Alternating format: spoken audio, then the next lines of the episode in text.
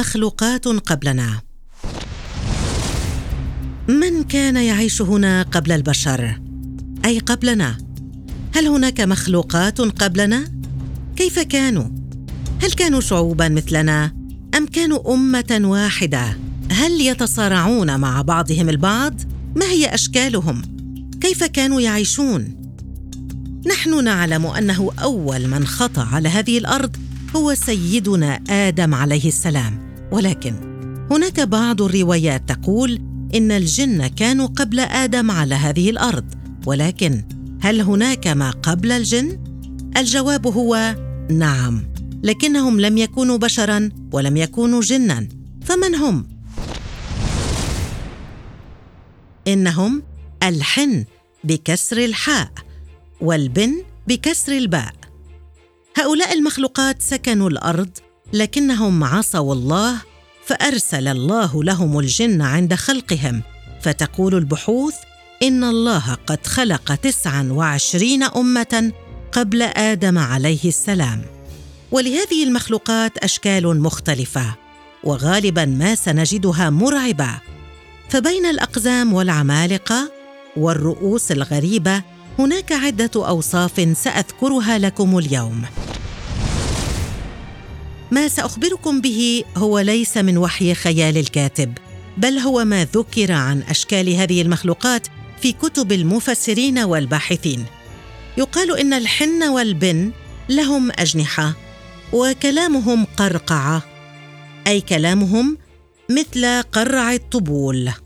أبدانهم أو أجسادهم سوداء اللون قاتمة ورؤوسهم تشبه رؤوس الطيور وهناك منهم من له وجهان في ذات الرأس واحد من الأمام والآخر من الخلف وبعضهم يملك عددا كبيرا من الأرجل.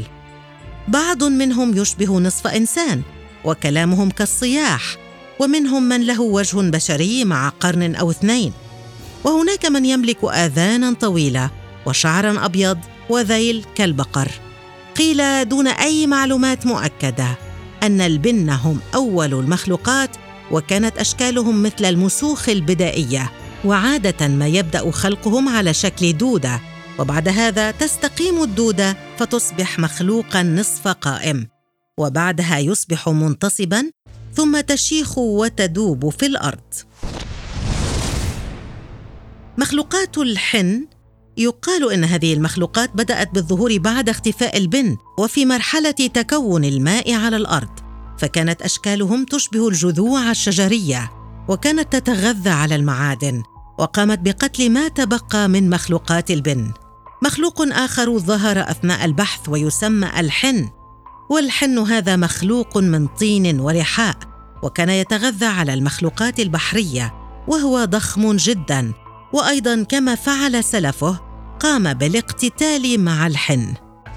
عموما لا مصدر موثوقا على هذه المعلومات لكنها متداولة بشكل كبير عند البحث وراء من سكن قبل البشر. ولكن ما رأي الدين في هذا؟ في الديانة اليهودية والمسيحية لا ذكر واضحه لهذه المخلوقات لكن في القرآن الكريم هناك آية استعملها المؤيدون لهذه النظرية في التأكيد على وجود هذه المخلوقات. بسم الله الرحمن الرحيم. وإذ قال ربك للملائكة إني جاعل في الأرض خليفة.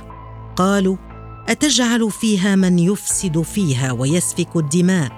ونحن نسبح بحمدك ونقدس لك؟ قال إني أعلم ما لا تعلمون. صدق الله العظيم. عند جملة إني جاعل في الأرض خليفة تعني أن هناك شيئا ما في الأرض وهناك من سيخلفه.